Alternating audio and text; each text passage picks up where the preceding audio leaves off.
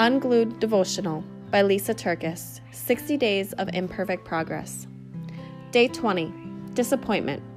Take delight in the Lord, and he will give you the desires of your heart. Psalm 37 4. Thought for the day Disappointment only stings as long as I let it. The other day, a friend asked me if I ever get disappointed. I said yes and threw out a spiritually sound answer. And then the next day happened. The day when a really big disappointment whacked me upside the head and sent my heart sinking. I'd been asked to speak at a really big event, one of the biggest of my life. And then things fell apart.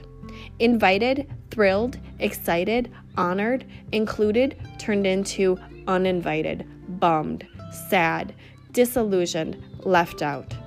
And while I still had solid spiritual perspectives to hold on to, my flesh just needed a minute to say, stink. Because sometimes things do stink. But right when I wanted to say stink a few more times, I spotted a bowl that's been sitting on my dining room table for weeks now.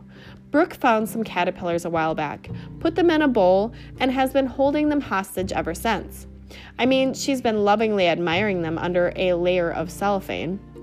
Wouldn't you know that those caterpillars form cocoons inside that unlikely environment?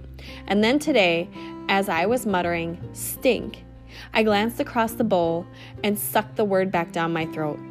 The cocoons were empty. Expecting glorious butterflies, I had to chuckle when I got right over the bowl and closely examined the product of my little girl's hopes for new life moths. Yet another thing in my day that wasn't quite right. Or was it? When Brooke spotted the mouse, the moths, she was beyond thrilled. Grabbing my hand, she led me outside, ripped off the plastic barrier, and watched the beauty of the tiny wings beating, beating, beating, and finally fluttering into flight. Hmm. As I watched Brooke's sheer delight, I realized she couldn't have cared less if they were moths or butterflies. Creatures that once knew only the dirt of the earth had just been given the gift of flight, reaching, soaring up, up and away. And with that realization, this simple creature pulled up the corners of her mouth into a smile. Disappointment only stings for as long as I let it. Dear Heavenly Father, thank you for your mercies and patience in this journey of imperfect progress. Forgive me for allowing disappointment to capture my heart so easily. Adjust my perspective and help me to see the things you have brought into my life.